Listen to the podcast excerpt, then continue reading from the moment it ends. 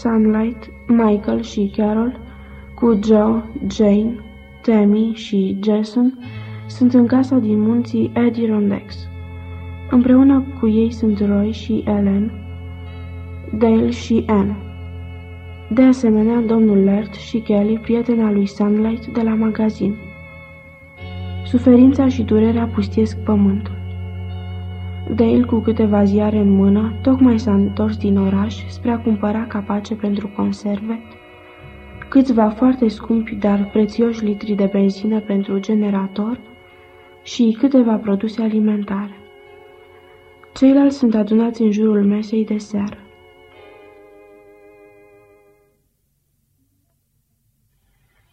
Sper că ați oprit ceva și pentru mine. Sunt mor de foame. Am avut o discuție ciudată cu vânzătorul de la magazin. M-a întrebat dacă suntem cumva printre acei comunarzi nebuni despre care a citit în ziare. Zicea că el credea că au dispărut prin anii 70. Când i-am spus că nu, m-a întrebat de ce suntem aici totuși. I-am spus că nu mai considerăm orașul sigur și sănătos, că sperăm să trăim simplu la țară. Cred că asta l-a convins că suntem inofensivi, deși puțin scântiți. După ce m-am urcat în mașină și am citit câteva rânduri, am fost bucuros că nu am adus religia în discuție. Iată.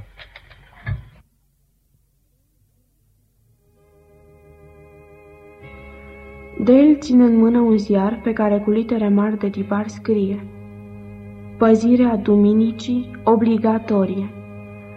Cei ce nu se supun vor fi persecutați. Joe și Michael schimbă priviri, dar amână discuția până când copiii merg la culcare, iar ceilalți se adună în jurul focului care luminează slab sufrageria. Totuși este octombrie și, curând, frigul se strecoară în încăpere. Joe, în rolul său de conducător acceptat al grupului, le citește știrile din ziare.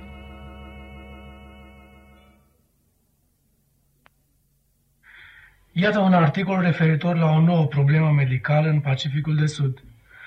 Populația unor orașe întregi este atinsă de o rană extrem de dureroasă, asupra căruia antibioticele n-au niciun efect. Prieteni, suntem mai aproape decât credem. Jason, vrei să citești, te rog, Apocalips 16 cu 2? Cel din tâi s-a dus și a vărsat potirul lui pe pământ. Și o rană rea și dureroasă a lovit pe oamenii care aveau semnul fiarei și care se închinau icoanei ei. Eu cred că prima din cele șapte plăgi a fost vărsată. Rănile însoțite de decretul pentru persecutarea celor ce nu se închină duminica sunt un semn de avertizare pentru cercetătorul Bibliei. Dar ce este semnul fiarei și chipul ei? Vor cădea plăcile și peste noi? Voi răspunde mai întâi la cea de-a doua întrebare a ta, sau mai bine, să lăsăm pe Dumnezeu să răspundă. Deschideți Biblie la Psalmul 91. Să citim primele 12 versete. Cel ce stă sub ocrotirea celui prea înalt și se odihnește la umbra celui atotputernic zice despre Domnul. El este locul meu de scăpare și cetățuia mea, Dumnezeul meu în care mă încred. Da, el te scapă de lațul vânătorului, de ciumă și de pustiirile ei. El te va acoperi cu penele lui și te va ascunde sub aripile lui, căci scut și pavăză este credincioșia lui. Nu trebuie să te temi nici de groaza din timpul nopții, nici de săgeata care zboară ziua, nici de ciuma care umblă în întuneric, nici de molima care bântuie ziua în amiază mare. O mie să cadă alături de tine și zece mii la dreapta ta, dar de tine nu se va apropia. Doar vei privi cu ochii și vei vedea răsplătirea celor răi. Pentru că zici, Domnul este locul meu de adăpost și faci din cel prea înalt turnul tău de scăpare, de aceea nicio nenorocire nu te va ajunge, nicio urgie nu se va apropia de cortul tău. Căci El va porunci îngerilor săi să te păzească în toate căile tale și ei te vor duce pe mâini, ca nu cumva să-ți lovești piciorul de o piatră. Este extraordinar de frumos. Cred că ar trebui să învățăm aceste versete și să le spunem cu toții în fiecare seară. Este foarte încurajator pentru orice ar veni în viitor. Bună idee, Kelly. Înainte să trecem la altceva, dați-mi voi să citesc din Apocalips 18 cu 4. Apoi am auzit din cer un alt glas care zicea, Ieșiți din mijlocul ei, poporul meu, ca să nu fiți părtași la păcatele ei și să nu fiți loviți cu urgiile ei. Acum merg despre semnul fiare. Profețiile din Daniel și Apocalips sunt complexe și nu pretind că le înțeleg în cele mai fine amănunte. Totuși, cred că pot afirma cu certitudine că fiara din Daniel și Apocalips reprezintă diferitele faze ale lucrării lui Satan de-a lungul secolilor, încercările lui de a spulbera adevărul și pe urmașii lui Isus. În contrast, Scriptura îl învățișează pe Hristos ca un miel. Cred că simbolismul este clar. Se pare că înaintea revenirii lui Hristos, oarecare putere, denumită aici chipul fiarei, se va ridica să preia aceleași intenții crude ca fiara de mai înainte, iar plăjile vor cade asupra urmașilor fiarei și a echipului ei. Joe, te rog să fii mai clar. Ce crezi că reprezintă în ziua de azi fiara și chipul ei? Cred că este orice putere care interzice omului libertatea de a se închina lui, lui Dumnezeu, așa cum socotește el că este potrivit. Ca să fie și mai clar, acele puteri care îl forț- îi forțează pe oameni să se închine într-o zi pe care Dumnezeu n-a ales-o ca fiind sfântă? Daniel descrie o putere care se va încumeta să schimbe vremile și legea, lucru care s-a întâmplat când adevăratul sabat a fost în mod subtil înlăturat cu secole în urmă, iar noi astăzi vom vedea o încercare de același fel. Această putere care încearcă să-L jefuiască pe Dumnezeu, de autoritatea sa, a fost activă în fiecare secol, sub diferite măști, și își are originea și forța în ura lui Lucifer față de Hristos. Și cei care nu cred ca tine, nu au și ei dreptul să nu fie de acord? Ba au, dar, n- dar să nu-i forțeze pe alții să creadă ca ei. Forța care duce întotdeauna la persecuție nu are niciun loc în împărăția lui Isus Hristos. El plânge pentru sângele vărsat în numele său. Cât de serioasă crezi că va fi situația? Să ne întoarcem la Apocalips 13 cu 15. I s-a dat putere să dea suflare icoanei fiare, ca icoana fiarei să vorbească și să facă să fie omorâți toți cei care nu se vor închina icoanei fiarei. Atât de serioasă va fi Fred. Dar nu uita psalmul pe care l-am citit adineauri. Dumnezeu ne va salva din această încercare. Vreau să vă citesc un text pe care l-am găsit astăzi și care are o semnificație deosebită pentru toți. Înainte să citesc, dați-mi voie să explic faptul că balaurul reprezintă pe Satan, iar femeia, biserica. Acum, ascultați. Și balaurul, mâniat pe femeie, s-a dus să facă război cu rămășița seminței ei, care păzesc poruncile lui Dumnezeu și țin mărturia lui Isus. Am impresia că noi reprezentăm rămășița, nu numai noi, ci toți cei care încearcă să fie adevărați păzitori ai legii. Astăzi, când aceasta a ajuns atât de greu. Ținând cont de acest verset, cred că nu trebuie să fim surprinși că Satan aduce suferințe pentru cei care onorează sabatul zilei a șaptea. Uneori am impresia că am făcut din sabat toată religia noastră. Cred că sabatul este un factor vital în această perioadă, deoarece este darul deosebit de important pe care l-am primit de la Dumnezeu. De atâtea generații a fost pierdut cel puțin pentru majoritatea oamenilor. Acum a fost regăsit și a devenit o problemă importantă. El este un semn al ascultării sau neascultării, așa cum a fost pomul cunoștinței binelui și răului în grădina Eden. Nu mă îndoiesc de faptul că fiecare dintre noi, cei de față, știe că punctul central al credinței noastre este crucea. Fără ceea ce s-a întâmplat în acea zi pe calvar, n-ar mai avea nicio importanță ce zi ținem, sâmbătă sau miercuri. N-ar mai avea nicio importanță căci am muri și am putrezi în mormintele noastre. În ce mă privește, eu cinstesc sabatul deoarece aceasta este o cale de a-i arăta lui Hristos că apreciez ceea ce a făcut El pentru mine și că mă simt aproape de El în acea zi. Este ziua mea de întâlnire cu El. N-am uitat niciodată ce a spus Joe în ultima lui predică la biserică despre Dumnezeul Creator. Când păzesc ziua șaptea, În cinstea creațiunii am asigurarea că Dumnezeu mă va recrea și pe mine după chipul său. Vezi, eu nu mă simt un bun orator, Jane, dar am vrut să știi în ce mod cred eu că sabatul și crucea sunt legate împreună. Am remarcat în Apocalips 15 o descriere frumoasă a celor care nu cedează puterii fiarei și chipului ei. Dați-mi voie să o citesc. Apocalips 15, 2 și 3 Și am văzut ca o mare de sticlă amestecată cu foc și pe marea de sticlă, cu alăutele lui Dumnezeu în mână, stăteau biruitorii fiarei, ai icoanei ei și ai numărului numelui ei.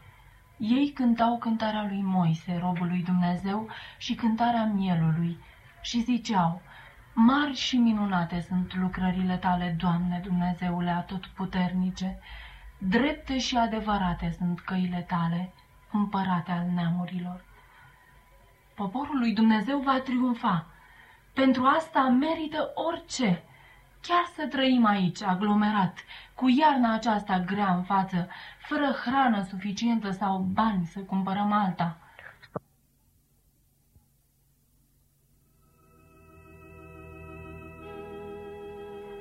În lunile următoare, merg din ce în ce mai rar la magazin, preferând să facă economii cât mai multe, dar rarele ziare pe care le obțin confirmă prezicerile lui Joe. Oceanul este afectat de o misterioasă algă care face ca valurile să semene cu o masă roșie ca sângele. Viețuitoarele marine împinse de valuri putrezesc pe țără. O seară în martie târziu găsește din nou grupul adunat în jurul focului, de data aceasta înfășurați în pături și, în mod vizibil, suferind de frig.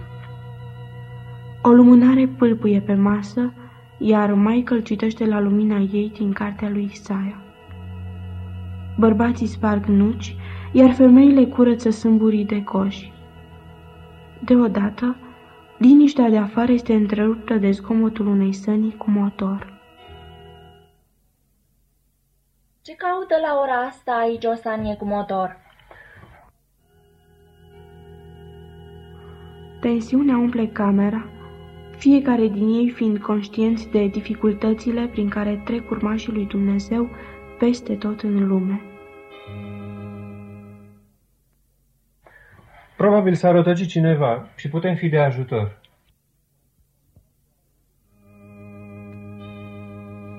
Sunetul se apropie tot mai mult, motorul este oprit, iar cineva bate la ușă. Michael deschide, iar în prag stă Jim. Hei, Jim, ce cu tine pe vremea asta aici? Hai înăuntru! Nu că ar fi prea cald, dar oricum este o diferență față de afară. De ce ai venit, Jim? Trebuie să fie ceva important de ai făcut tot drumul acesta. Carol nu se mai poate de bucurie când o să te vadă mâine dimineață. N-am să fiu aici mâine dimineață, Meg. Am venit să iau pe Carol cu mine. Vreau să mă ascultați atent și să o luați în serios. Am venit aici pe înserate deoarece nu este bine să ai legături sau să ajuți pe cei care țin sabatul zilei a șaptea. Meg, pentru Carol nu este sigur să stea aici. Mary și cu mine o să avem grijă de ea până când va trece situația asta. Ceilalți, dacă insistați să faceți o chestiune din treaba asta cu sabatul, ați face bine să o lăsați mai ușurel. Cei care cred ca voi, dar nu sunt ascunși tot atât de bine, au fost confruntați cu situații foarte neplăcute. Este tot mai greu pentru ei să vândă sau să cumpere ceva, lucru care face existența aproape imposibilă. Sunt permanent la televizor și în ziare, chemați în instanță pentru credința lor. Lucru ciudat, numărul lor nu scade, ci crește rapid.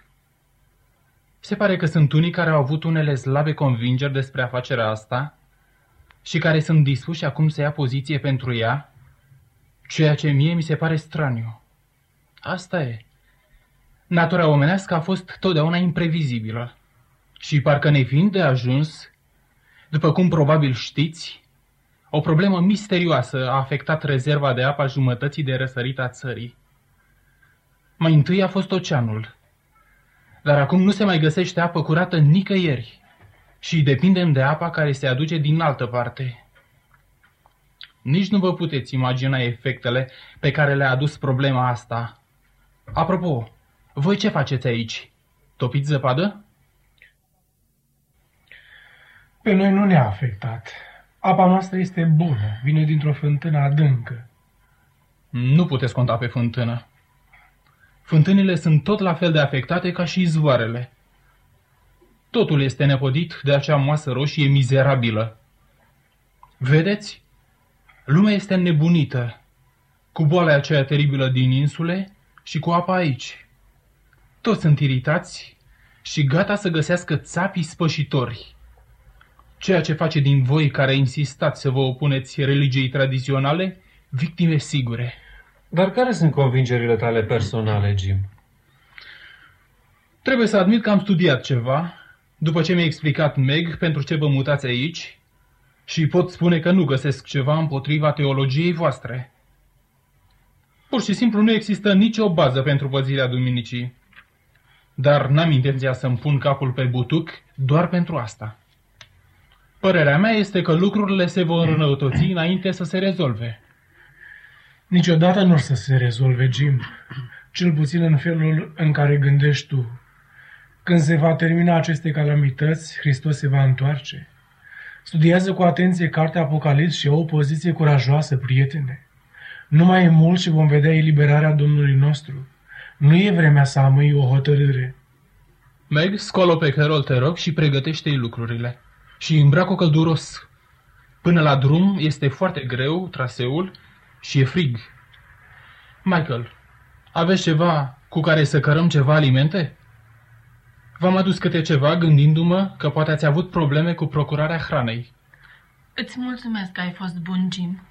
Orice ai adus, primim ca pe un dar ceresc, căci a trebuit să raționalizăm rezervele noastre ca să ne ajungă. Și, ca să fiu sinceră, suntem uimiți că nu ni s-a terminat hrana până acum. Dar, în legătură cu Carol, deși apreciez ceea ce vreți să faceți tu și Mary, totuși n-aș vrea să o las să plece. Ea înțelege problema aceasta în controversă și este fericită aici, în ciuda greutăților. Vrei să o lași pe ea să ia această hotărâre, Meg? Vrei să o scoli și să o întrebi? E frig aici. Trebuie că se simte foarte rău tot timpul. În camerele de dormit avem o sobă de încredere, Jim. N-a răcit toată iarna, cu toată vremea grea de afară. Alimentația a fost potrivită. Dar mă scula, căci s-ar întrista teribil dacă ai pleca fără să o vezi. Părăsește camera și se întoarce cu Carol, care se aruncă fericită în brațele tatălui ei. O, bună scumpete! Am venit să te iau acasă până când mama și Michael se hotărăsc că se întoarcă în oraș. Mi-a fost teamă pentru tine aici. Te iubesc, tăticule, dar nu pot merge cu tine acasă. Michael și mama și Joe și Jen și toți ceilalți credem că Isus vine curând. Biblia spune că va fi strâmtorare mare pentru toată lumea înainte să vină Isus și suntem mai în siguranță aici decât Mary și cu tine în oraș. Și unchiul Bill a spus că va fi violență în oraș mai curând sau mai târziu. Apropo de Bill, ce mai face Sibyl? Când m-am hotărât să vin încoace, am trecut pe la ei să văd dacă are ceva pentru tine și ți-a trimis acest plic. Mulțumesc. Bine că mi-a adus Carol la minte. Carol, cred că această hotărâre trebuie să o luăm eu și cu mama. Vrei să mă duc, mami? Am să fiu tare tristă. Jim, aici este în siguranță și mulțumită și sănătoasă. Nici măcar nu primești o educație. Este anormal să trăiască așa. Nu, tata. Ellen este profesoară și predă lecții în fiecare zi pentru Jason, Temi și pentru mine.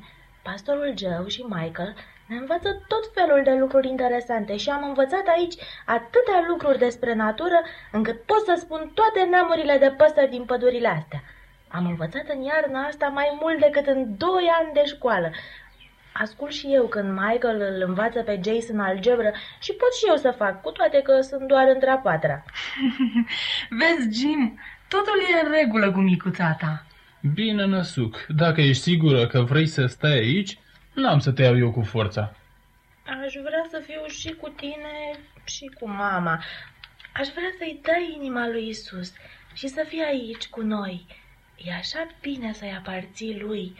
Aș putea să te învăț ușor, tata. Te rog.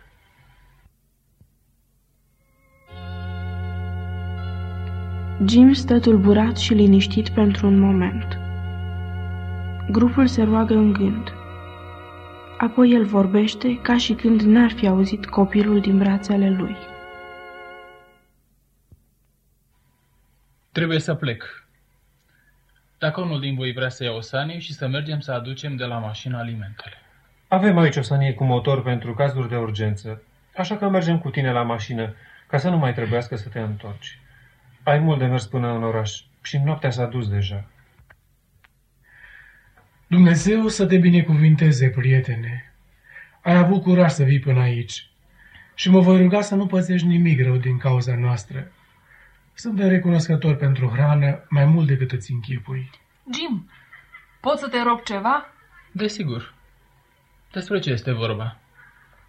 Aș vrea să merg și eu cu tine în oraș.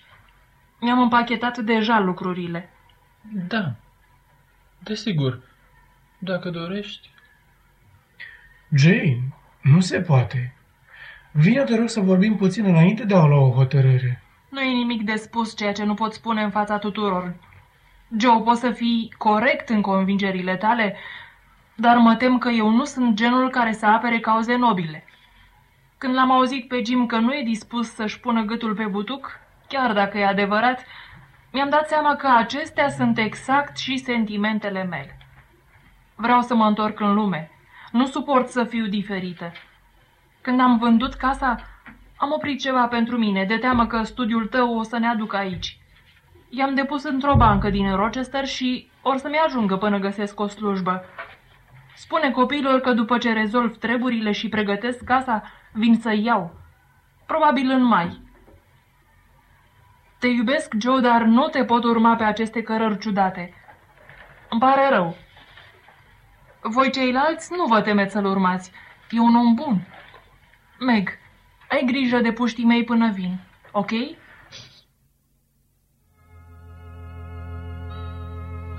Joe iese după ea afară din cameră. Michael și Roy își iau hainele groase să meargă cu Jim, iar în câteva clipe Jane se întoarce cu geamantanul ei. Ea și Joe se îmbrățișează pentru o clipă, apoi pleacă împreună cu Jim. Fără niciun cuvânt, Joe se întoarce în camera lui.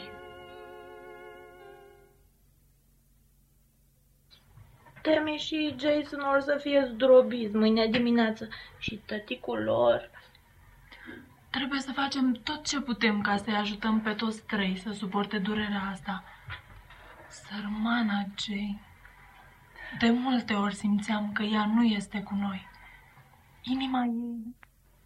Uneori și eu mă simt tot așa de descurajată.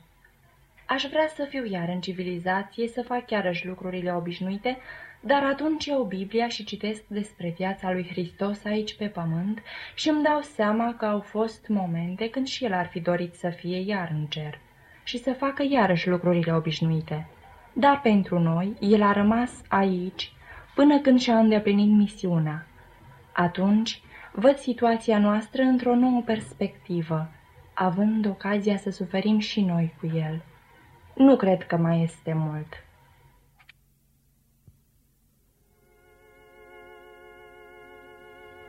Stau de vorbă în jurul focului până ce se întorc Michael și Roy cu alimentele pe care le-a adus Jim.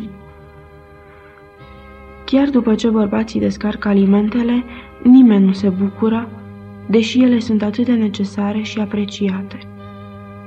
Durerea lui Joe apasă greu asupra tuturor. După ce toți au plecat la culcare, iar Carol a dormit din nou, Michael și Meg stau încă lângă foc.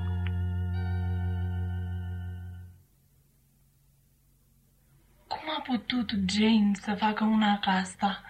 să-l părăsească fără niciun cuvânt de avertizare. Cred că el era mult mai pregătit ca noi. Nemulțumirea ei era deseori evidentă. Doare inima pentru el. Am trecut pe aici și știu cum e. Poate ar trebui să te duci să vorbești cu el. Îl cunosc bine pe Joe Maggie. Cred că trebuie lăsat să se descurce singur. Vei vedea mâine dimineață că el s-a regăsit fără ajutorul nostru. Nu uita, Joe a mers cu Dumnezeul lui timp îndelungat. Nu este singur. Apropo, ce zice Sibil? Oh, nici n-am citit scrisoarea. În toată confuzia asta am și uitat de ea.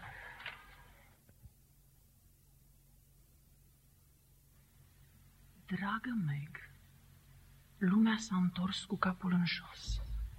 Banii pe care i-a adunat Bill cu atâta grijă și-au pierdut aproape toată valoarea în economia noastră deteriorată. Permanent este îngrijorat. Mă tem pentru sănătatea lui. Deseori mă gândesc la voi și vă invidiez pentru liniștea sufletească. Am pus dragostea pentru Bill înaintea dragostei pentru Dumnezeu. N-am putut accepta descoperirea lui Michael asupra sabatului, deoarece n-am vrut să existe nimic în viața mea care să-l ofenseze pe Bill. Dar inima mea a știut că Michael are dreptate. Urmăresc în Apocalips 16 calamitățile care vin pe pământ și le recunosc ca fiind plăgile anunțate acolo. Aș dori mult să fiu printre cei care îl întâmpină pe Hristos cu bucurie, dar un sentiment interior profund îmi spune că este prea târziu. Ajunsesem atât de aproape. O, oh, Meg, ce pustiu se prăvălește peste sufletul meu când mă gândesc la asta. Nu mai pot scrie, căci se grebește Jean. Mă îndoiesc că o vei trimite pe Carol cu el. Dar fi sigură că dacă faci asta, Bill și cu mine o să avem grijă de ea. Sărut-o din partea noastră și pe Michael. Mă duc din când în când la mormântul lui Jen. Asta mă liniștește cumva. Sunt sute de mii care iau poziție pentru ziua șaptea, acum când a devenit o chestiune de primă importanță. Alții care l-au păzit cu credincioșie ani de zile își părăsesc credința în focul persecuției. Opoziția crește puternic față de cei care nu vor să se plece, iar viața lor este zilnic în primejdie. Se vorbește că vor fi omorâți. Sună ca Inchiziția. Bill îi urăște cu pasiune și spune că cu cât sunt mai repede înlăturați, cu atât mai bine. Eu tac din gură. Nu te clătina, draga mea. Cu dragoste, Sibil. Oh, Michael, am avut prea multă amărăciune pentru o seară. Este oare prea târziu pentru Sibil? Asta Dumnezeu va hotărâ, draga mea. A fost într-adevăr o zi tristă.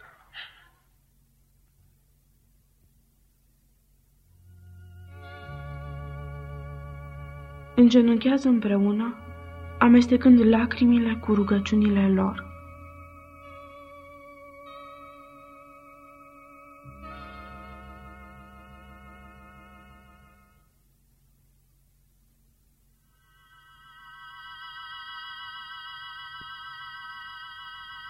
Și mi-am adăugat și eu lacrimile la ale lor. Scrisoarea lui Sibil mi-a sfâșiat inima, deoarece în momentul în care prințul a părăsit templul și a încetat lucrarea de mijlocire, a fost cu adevărat prea târziu. Nu numai pentru Sibil, ci pentru milioane de oameni. La începutul istoriei Pământului Dumnezeu a zis, Duhul meu nu se va lupta totdeauna cu omul. Iar acea oră tristă a sosit. Prietenul pământului nu mai lucrează asupra inimilor oamenilor, iar rebelul are libertate să exercite controlul de plin asupra lor, cu excepția celor scriși în cartea vieții mielului. Plăgile cu arșița, grindina și întunericul încă urmează să cadă. Niciodată n-au văzut oamenii o distrugere ca cea care urmează să nimicească mica lor planetă, iar urmașii prințului, împrăștiați pe toată fața pământului, vor trăi clipă de clipă doar prin credința în purtarea sa de grijă. Sunlight și prietenii ei sunt sigilați, dar mai au încă mult de îndurat. Totuși, suferințele lor nu sunt nimic în comparație cu ale celor din locuri mai aglomerate. Acum influența prietenului pământului s-a retras. Răul este liber să înflorească, iar universul se va cutremura de răutatea omului sub controlul rebelului. Regatul păcii este acum în zor, fiecare cetățean urmându-și activitatea cu sobrietate. Nu mai este timp pentru cântat. Ochii prințului sunt deseori triști, deși uneori, când privește cum un pământean stă tare pentru el în cele mai grozave împrejurări, fața îi se luminează de bucurie.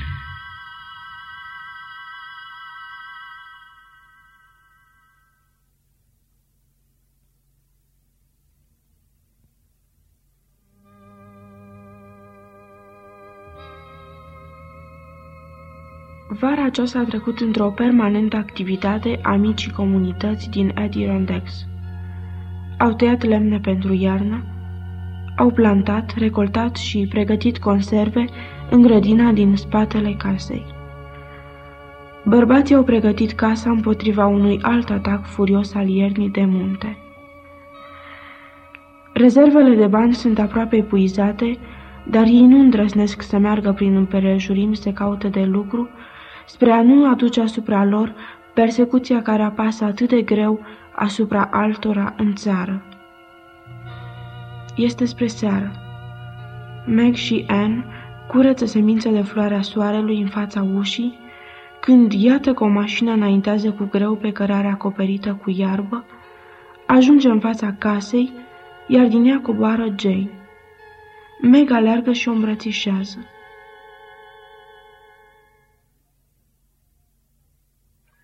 Jane, ce bine că ai venit! Ce mai e nou? Când am plecat astă primăvară de aici, am lăsat copiii gândindu-mă că este mai bine aici pentru ei, mai ales că eu trebuia să merg la servici.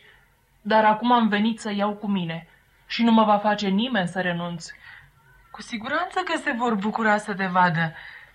Temi în special îți simte lipsa și Joe se va bucura imens să te vadă. El nu prea vorbește, dar noi știm că deseori este împovărat din cauza ta. Nu vrei să vii cu noi aici? O să fie o iarnă dificilă, dar Domnul se va îngriji. Peste tot o să fie o iarnă dificilă, Meg. S-a petrecut ceva rău pe planeta asta. Știu că Joe socotește că ele sunt evenimente prezise divin, dar eu înclin să fiu de acord cu cei care cred că Dumnezeu este nemulțumit de voi, care v-ați lepădat de credința tradițională. Unde este Joe? Bărbații sunt în pădure să adune lemne pentru iarnă. Jason îi ajută și cred că și Tammy e cu ei. Vei găsi copiii mai slabi, dar bronzați și viguroși. Dacă mergi pe cărare, îi vei descoperi după zgomot, dacă nu se văd.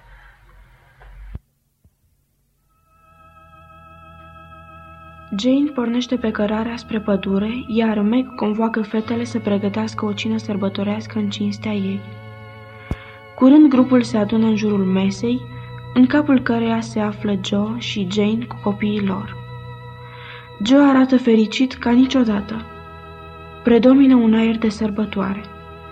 Jane întinde spre Carol o scrisoare și un pachet.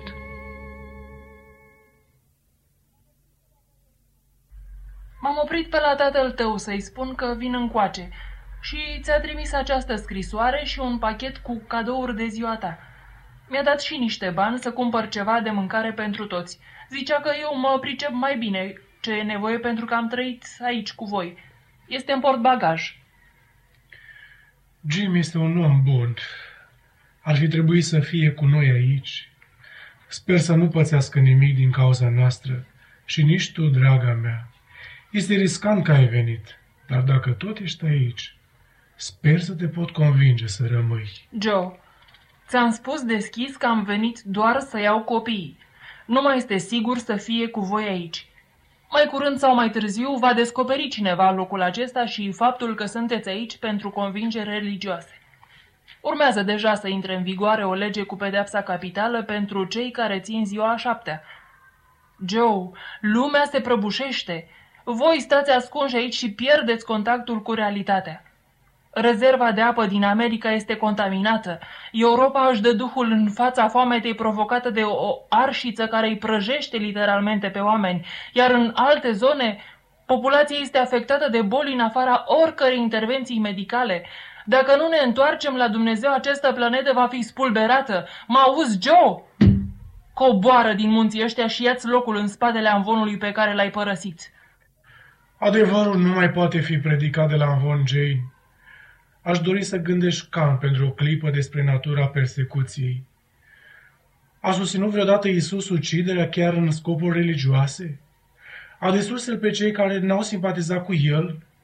Aș vrea să citesc ceva scris de John Wesley foarte de mult. Nu condamnați pe cineva pentru faptul că nu gândește ca voi. Faceți ca fiecare să se bucure de deplina libertate de gândire. Fiecare om să-și folosească proprie rațiune, pentru că fiecare trebuie să dea personal socoteală în fața lui Dumnezeu. Depărtați-vă de spiritul persecuției, în orice fel s-ar prezenta ea. Dacă nu puteți convinge sau îmbia pe cineva să vină la adevăr, nici de cum nu-l forțați să accepte adevărul. Dacă dragostea nu-l convinge să vină, lăsați totul pe seama lui Dumnezeu, judecătorul tuturor.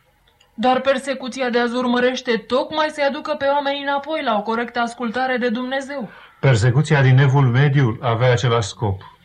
Iisus avertiza pe urmașii lui că vor veni vremuri când oricine vă va omorâ să creadă că face un serviciu lui Dumnezeu. Și mai este un verset, mamă. Toți cei ce vor să trăiască cu evlavie în Hristos vor fi prigoniți. Gândesc că este mai sigur să fii prin, printre cei persecutați decât printre persecutori. Jason, dacă vă descoper aici, n-ai să mai gândești așa. Nu fizic poate, dar spiritual da. Aceasta este o cauză dreaptă, mamă. Știi că primul înger în Apocalips 14 îi cheamă pe oameni să se închine Dumnezeului Creator. Cum poți face asta dacă ignori ziua pe care a ales-o spre a comemora creațiunea? Tot conflictul între Hristos și Lucifer se cuprinde în dispoziția creaturii de a accepta natura și rolul ei de ființă creată. Ceea ce l-a adus pe Lucifer în prăpastie a fost încumetarea lui de a fi ca Dumnezeu. Sabatul ne amintește nevoia noastră de Dumnezeu ca rege și stăpân în viețile noastre. Dacă le pădăm sabatul, nu facem decât să reflectăm, reflectăm disprețul lui Lucifer de a se pleca în fața făcătorului ca ființă superioară. Hm. Iauzi, iauzi, fiul meu predicator. Asta nu e glumă, mamă. Semnul fiarei asupra căruia avertizează Apocalips 14 cu 9 este închinarea unui fals sabat, căci doar cu câteva versete mai jos, sfinții sunt descriși ca unii care țin poruncile lui Dumnezeu. Nu poți ține poruncile mamă dacă o lepezi pe a patra. Pe ce bază ne pot lua oamenii viața dacă nu ne pot acuza pe baza Scripturii? Întreaga comunitate creștină nu poate fi greșită, Jason. De-a lungul veacurilor, totdeauna apărătorii adevărului au fost în minoritate. Amintește-ți versetul. Strâmtă este poarta și îngustă este calea care duce la viață și puțini sunt cei ce merg pe ea. Trebuie să plec, dacă vreau să ajung înainte de miezul nopții în oraș. Jason, Temi, strângeți-vă bagajele și cineva să ia alimentele din mașină. Mamă, eu totdeauna te-am ascultat, dar acum aș vrea să rămân aici, cu tata. Trebuie să ai încredere în mine, Jason. Insist să mergi cu mine în oraș. Nici eu nu vreau să merg, mamă. Aș vrea să stai aici cu noi. Am atâta nevoie de tine. Mergeți amândoi și gata discuția. Jane, cred că sunt destul de mari ca să hotărească singuri. Își cunosc Biblia mai bine decât mulți oameni mari. Joe, cum poți să-mi faci asta? Îți dai seama ce înspăimântată sunt mereu din cauza lor? Nu mai e niciun loc sigur pe fața pământului. Și până acum pe noi nu ne-a afectat niciun dezastru care a căzut pe fața pământului. Apa noastră curge curată și limpede. Muncim mult și avem bani puțini, dar la masă avem hrană simplă și nu ne-am îmbolnăvit deloc. Iar în legătură cu decretul de moarte, știi psalmul pe care îl spuneam în fiecare seară. O mie să cadă la stânga ta și zece mii la dreapta ta, dar de tine nu se va atinge. Dacă copiii vor să meargă cu tine, n-am să mă așez în calea lor. Dar dacă nu, te rog să-i lași să rămână aici. Și este cea mai profundă dorință a inimii mele să rămâi și tu. Îmi pare rău că am venit. Ai întors pe copii împotriva mea. Dacă nu m-aș teme de suferința pe care aș aduce-o asupra lor, v-aș denunța pe toți la poliție. Bărbatul lui Sibyl Norris ar fi făcut-o de mult dacă nu o iubea pe Carol atât de mult. Urăște tot ce susțineți voi și asta fac și eu.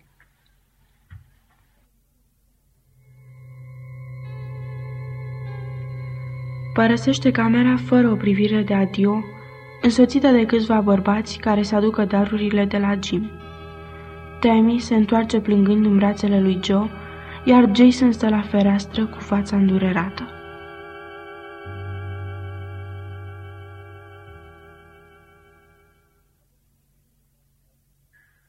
Aceasta este o încercare foarte grea pentru voi amândoi, dar tocmai durerea din inimile noastre este un semn al sfârșitului. Marcus spune, fratele va da la moarte pe fratele său și tatăl pe copilul lui. Copiii se vor scula împotriva părinților lor și vor omorâ. Veți fi urâți de toți pentru numele meu, dar cine va răbda până la sfârșit va fi mântuit. În pierderea mamei voastre simt, simt greutatea crucii lui Isus ca niciodată, ca niciodată mai înainte. Dar nu e că Adam a adus neamul nostru aici prin dragostea lui pentru Eva. Nu poți să-i întorci spatele lui Isus, nici chiar pentru mama voastră, pe care o iubesc mai mult decât pe oricine de pe fața pământului.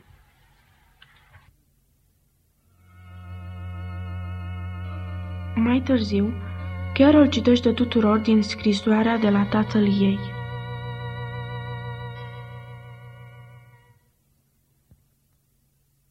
Am văzut-o pe Sibyl ieri pe stradă. Mi-a spus că Bill a mers la un vindecător popular aici în oraș și pare că a fost vindecat de problemele lui cu inima, care i-au produs multă suferință în ultimul timp. Au loc multe vindecări, tot felul de minuni și evenimente supranaturale. Toți se uimesc și se întreabă care o fi originea lor. În ultimul timp a fost o mare agitație în jurul numeroaselor apariții ale unei ființe destul de deosebite de ceea ce s-a văzut până acum pe Terra. Este o creatură de o frumusețe rară și susține că este Hristos. Deși oarecum nu împlinește așteptările mele despre a doua venire, trebuie totuși să admit că este ceva extraordinar. Se zice că a făcut să se coboare foc din cer ca să împlinească nu știu ce prezicere a Bibliei. Citește asta mamei și lui Michael. Probabil că ei au vreo explicație rațională. Tată, a fost chiar Isus? Deschide Biblia, iubitul, la Matei 24 și citește versetele de la 23 la 27. Atunci, dacă vi se va spune, iată Hristosul este aici sau acolo, să nu-l credeți, căci se vor scula Hristos mincinoși și proroci mincinoși, vor face semne mari și minuni, până acolo încât să înșele, dacă va fi cu putință, chiar și pe cei aleși. Iată că v-am spus mai dinainte. Deci, dacă vă, vă vor zice, iată-l în pustie, să nu vă duceți acolo, iată-l în odăiță ascuns, să nu vă duceți acolo, Căci cum iese fulgerul de la răsărit și se vede până la apus, așa va fi și venirea Fiului omului. Asta înseamnă că cerul va fi plin de slava lui și noi vom fi plini de slava lui și vom privi în sus. nu așa? Nu o să-l vedem la televizor sau mergând pe pământ. Absolut nu. Și el nu va anunța nimic contrar cu învățăturile Bibliei. Dar ce se va întâmpla după ce mergem la cer? Niciodată cred că nu m-am gândit dincolo de acest moment. Ce se va întâmpla cu cei răi care rămân pe pământ când cei înviați și sfinți în viață sunt luați la cer? Am impresia că în studiile noastre despre evenimentele finale nu am insistat suficient pe ceea ce urmează și probabil că este partea cea mai atrăgătoare. Meg, Vrei să citesc Apocalips 20 cu 6? Fericiți și sfinți sunt cei ce au parte de întâia înviere. Asupra lor, a doua moarte nu are nicio putere, ci vor fi preoți ai lui Dumnezeu și ai lui Hristos și vor împărăți cu el o mie de ani. Acum, Dale, să vedem ce zice 1 Tesaloniceni 4 cu 16 și 17. Căci însuși Domnul, cu un strigăt, cu glasul unui arhanghel și cu trâmbița lui Dumnezeu, se va pocori din cer și întâi vor învia cei morți în Hristos. Apoi noi cei vii care vom fi rămas, vom fi răpiți toți împreună cu ei în nori, ca să întâmpinăm pe Domnul în văzduh și astfel vom fi totdeauna cu Domnul. Atunci mama și eu ne vom întâlni iar cu Gen? Ai dreptate. Este clar pentru toată lumea, din aceste versete, că neprihăniții din morminte sunt înviați și luați la cer, urmați de sfinții în viață care se află pe pământ la venirea sa. Da, este clar. Dar ce se spune în primul text despre o mie de ani? Să le luăm în ordine. Neprihăniții sunt în cer cu Hristos și Apocalips 20 cu 6 spune că ei vor domni cu Hristos o mie de ani. Să vedem acum ce vom face noi în această lungă perioadă. Apocalips 24. cu 4. Și am văzut niște scaune de domnie și pe cei ce stăteau pe ele și li s-a dat judecata. Și au adormit cu Hristos o mie de ani. Deci, pentru o mie de ani vom lua parte la o judecată ce se ține în cer. Judecata a cui? Găsim în Corinteni 6 cu 2. Sfinții vor judeca lumea. Deoarece Hristos a făcut deja o lucrare de judecată înainte de venirea Lui, bănuiesc că aceasta din urmă va fi pentru cei mântuiți să se convingă de dreptatea lui Dumnezeu. Și desigur că va fi și o judecată a îngerilor care au căzut cu Lucifer. Ce se întâmplă cu cei răi în viață la venirea lui Isus? Luca 17, 26 la 30 răspunde la aceasta. Așa cum popotopul a venit ca o surpriză asupra oamenilor, deși au fost avertizați, așa cum a căzut foc și pucioasă asupra Sodomei pentru răutatea ei, tot așa va fi și la venirea Fiului Omului. Am citit ieri o descriere a acelui timp în Apocalips 6, care mă face să cred că ei vor fi probabil distruși de slava lui Hristos. Hai să citim aceste versete începând cu 14. Uite, Cerul s-a strâns ca o carte de piele pe care o faci sul. Și toți munții și toate ostroavele s-au mutat din locurile lor. Împărații pământului, domnitorii, capitanii oștirilor, cei bogați și cei puternici, toți robii și toți oamenii slopos s-au ascuns în peșteri și în stângile munților. Și ziceau munților și stângilor, Cădeți peste noi și ascundeți-ne de fața celui ce șade pe scaunul de domnie și de mânia mielului, căci a venit ziua cea mare a mâniei lui și cine poate sta în picioare? Va fi o zi teribilă. Focul este gata să se stingă. Nu știu cum e cu voi, dar pe mine mă dor ochii din cauza luminii slabe. Așa că hai să ne mișcăm repede și să clarificăm problema cu cei o mie de ani. Știu că cei mântuiți sunt în cer, preocupați de judecată, cei nelegiuiți sunt distruși de strălucirea slavei lui Hristos, iar cei morți continuă să rămână în mormintele lor. Pot să citesc versetele care arată unde se află satana în această perioadă de timp? Te rog. Apocalips 20, 1 la 3 Apoi am văzut pogorându-se din cer un înger, care ținea în mână cheia dâncului și un lanț mare. El a pus mâna pe balaur, pe șarpele cel vechi, care este diavolul și satana, și l-a legat pentru o mie de ani. L-a aruncat în adânc, l-a închis acolo și a peceluit intrarea deasupra lui, ca să nu mai înșele neamurile până ce se vor împlini cei o mie de ani. După aceea, trebuie să fie dezlegat pentru puțină vreme. Ce este adâncul? Adâncul nu este altceva decât pământul lipsit de viață. Iată cum descrie Eremia o presupusă înfățișare a pământului. Eremia 4, 23 la 26. Mă uit la pământ și iată că este pustiu și gol. Mă uit la cerul și lumina lor a pierit. Mă uit la munți și iată că sunt zguduiți și toate dealurile se clatină. Mă uit și iată că nu este niciun om și toate păsările cerurilor au fugit. Mă uit și iată Carmelul este un pustiu și toate cetățile sale sunt nimicite înaintea Domnului și înaintea mâniei lui aprinse. Și acum să vedem Ieremia 25 cu 33. Cei pe care îi va ucide Domnul în ziua aceea vor fi întinși de la un capăt la altul al pământului. Nu vor fi nici jeliți, nici adunați, nici îngropați, ci vor fi un gunoi de pământ. Ar fi groaznic să trebuiască să stau într-un asemenea loc pentru o mie de ani, așteptându-mi judecata, ca să nu mai spun nimic de efortul de a liniști o conștiință încărcată. Mă îndoiesc de faptul că mai au o conștiință, dar hai să încheiem cu scena finală. Pot să spun eu, pastor Joe? Nu știu textele, dar știu cum va fi. Dă-i drumul, scumpete. Păi, când se termină cei o mie de ani, atunci frumoasa cetate a lui Dumnezeu în care am locuit noi se întoarce pe pământ. Vă aduceți aminte că cei răi n-au înviat până când nu s-au terminat cei o mie de ani. Ei bine, când ei sunt înviați, Satan va crede că poate cuceri poporul lui Dumnezeu cu o armată așa vastă, așa că îi organizează pentru luptă și pornesc împotriva cetății sfinte. Dar Biblia zice că va cădea foc din cer peste ei și va mistui. Aceasta este sfârșitul păcatului. Vedeți? Noi mereu gândim că a doua venire este sfârșitul, dar în realitate nu este decât începutul. Să citim Apocalips 21 împreună înainte să încheiem.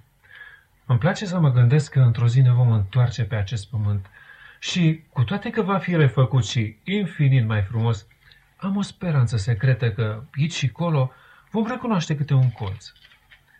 Uneori acești munți în care locuim par atât de frumoși, încât mă gândesc cum ar putea fi oare refăcuți mai bine, deși știu că el are minuni pe care mintea mea limitată nu le poate pricepe.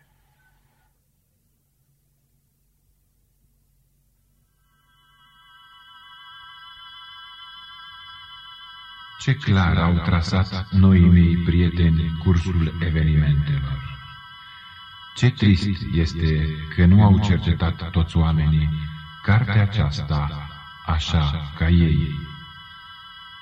Mai rămâne doar o clipă și e bine, căci spaima și suferința au luat pe planeta Pământ proporții înspăimântătoare.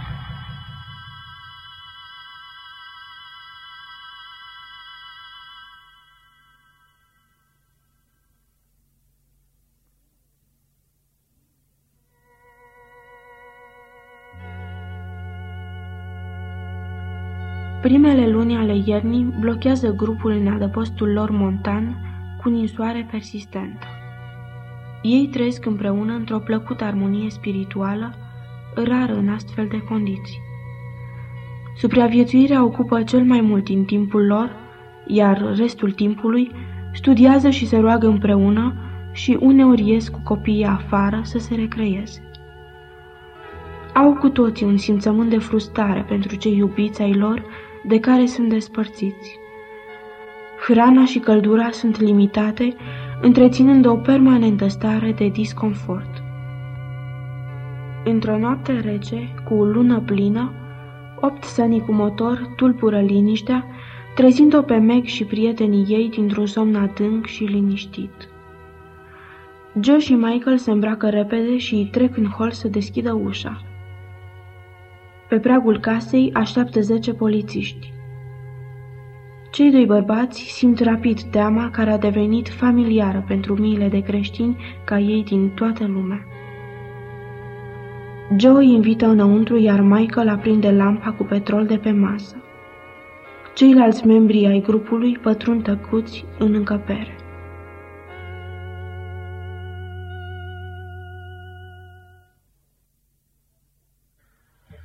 De cât timp locuiți aici? Este a doua noastră iarnă. De ce sunteți aici? Preferăm viața simplă de aici în locul pericolelor și riscurilor sanitare din oraș.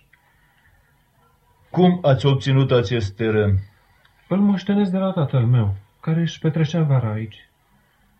Ce religie aveți? Suntem urmași al lui Hristos și ne încredem în sângele lui pentru mântuire. Nu mă îndoiesc. Și în ce zi vă închinați? Ziua a șaptea, sâmbătă. Este aici un copil pe nume Carol? Da, este. Copilul este sub protecția noastră, la cererea informatorului nostru. Toți ceilalți veți fi împușcați la ora 6 dimineața, când intră în legea în vigoare. Ce lege? Îmi vine greu să cred că nu sunteți la curent cu evenimentele care au loc pe pământ. Nu se poate să nu știți că cei care disprețuiesc Sfânta Dumenică și refuză cu încăpățânare să o onoreze, vor fi uciși. Știu că astfel de lege a fost propusă, dar este greu de accepta faptul că americanii, iubitori de libertate, vor permite un astfel de edict. Ce acuzație s-a adus împotriva noastră? Că ați adus dezastru asupra lumii noastre, prin refuzul permanent de a recunoaște Sfințenia Dumenicii. L-ați înfuriat pe Dumnezeu și nu vom mai avea liniște și pace pe pământ până când nu va fi curățat de voi. Acestea sunt convingerile dumneavoastră personale sau cele ale statului? N-am venit aici să fiu interogat. Eu voi pune întrebările. Tinere, pune lemne pe foc, iar voi ceilalți așezați-vă în jurul focului și spuneți-vă ce aveți de spus fiecare și Dumnezeului vostru, dacă aveți vreunul. Nu v-a mai rămas decât câteva ore. Unde este copilul Carol? Chiar aici, domnule.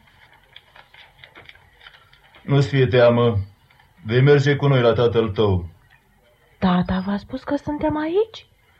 Domnișoară, am spus că eu voi pune întrebările. Dar acum nu cred că mai are vreo importanță. Nu, nu tatăl tău. Un om cu numele Bill Norris. Sibil cred că a urât asta. Ce bine că poate Carol să plece. Dragul meu, crezi că suntem gata de moarte? Doar, doar prin sângele lui Isus, Maggie. Slavă Domnului că l-am acceptat cu mult timp în urmă, ca pregătire pentru acest moment. Să cântăm, prieteni! Am ajuns la sfârșitul vechii noastre aici în munți. Chiar dacă ne-a fost fric și foame, a fost un timp de dulce părtășie. Nu ne temem de moarte. Este doar un scurt ocol pe drumul spre împărăție. Este o favoare să ne unim cu Domnul nostru în suferință. Ce ziceți de nu voi uita?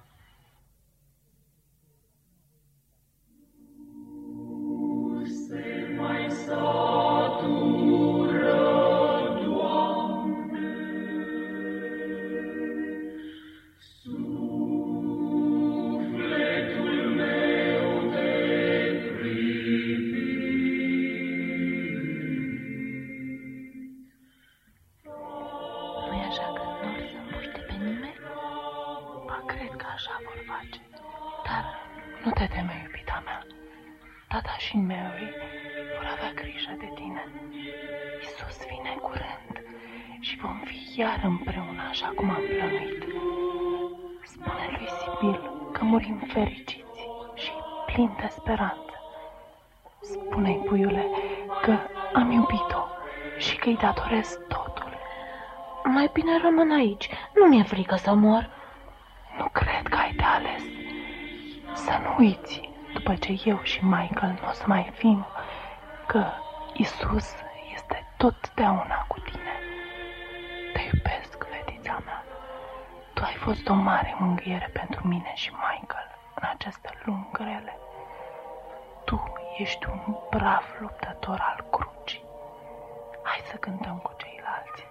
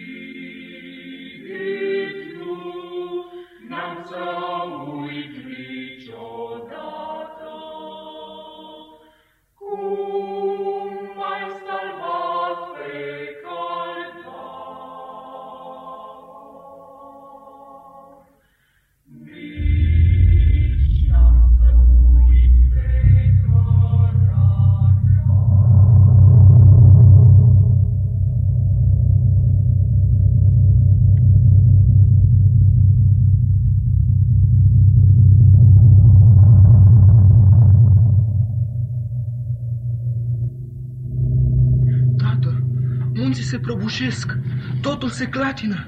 Nu vom scăpa. Fiule, acesta nu e timp de speriat, ci de bucurie.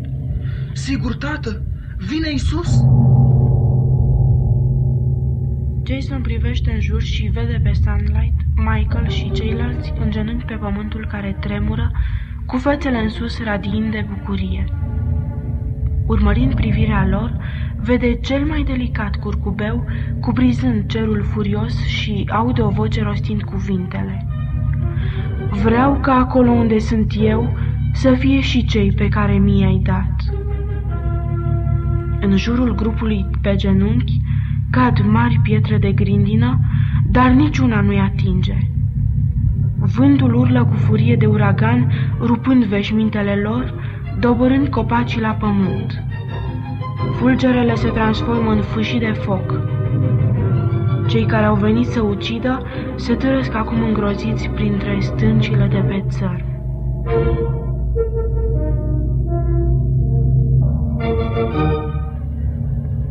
Dumnezeu este adăpostul și sprijinul nostru, un ajutor care nu lipsește niciodată în nevoi. De aceea nu ne temem, chiar dacă s-ar zgudui pământul și s-ar clătina munții în inima mărilor chiar dacă ar urla și ar spuvega valurile mării și s-ar ridica până acolo de să se cutremure și munții.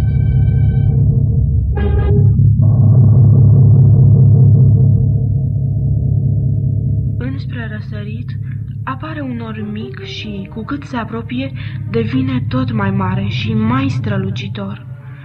Joe atrage tuturor atenția asupra lui și ei urmăresc fascinați cum se apropie. Sub curcubeu stă pe un tron prințul universului. Michael, este adevărat! Este adevărat! Privim la Isus! E atât de frumos!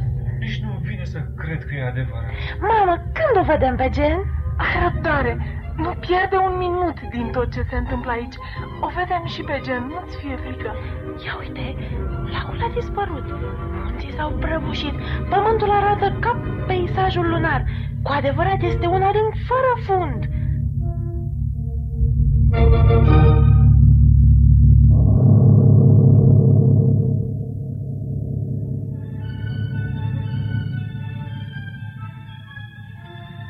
Sunlight se uită în jur, uimită de așa devastare. Se poate să fi trecut doar câteva ore de când stăteau în ușă admirând frumusețea munților, zăpezii și lunii. Vocea lui Isus, melodioasă și puternică, se rostogolește peste pământ, chemând pe sfinții adormiți din mormintele lor. Pe tot orizontul, cerul pare plin de îngeri. Zeci de mii și mii de mii. Mama, uite-te la domnul Laird, nu mai e bătrân, e tânăr și puternic ca Michael. Ia uite, ia uite, nu mai ai rituri deloc. Ce frumoasă te-ai făcut!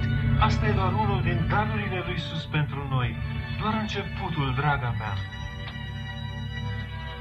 Priviți, mii de oameni sunt atași spre Isus.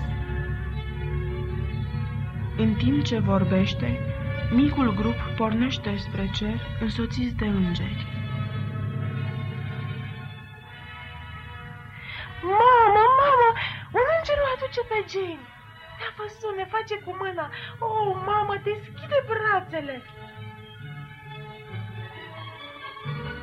Râzând și plângând, Sunlight strânge la piept pe Jennifer.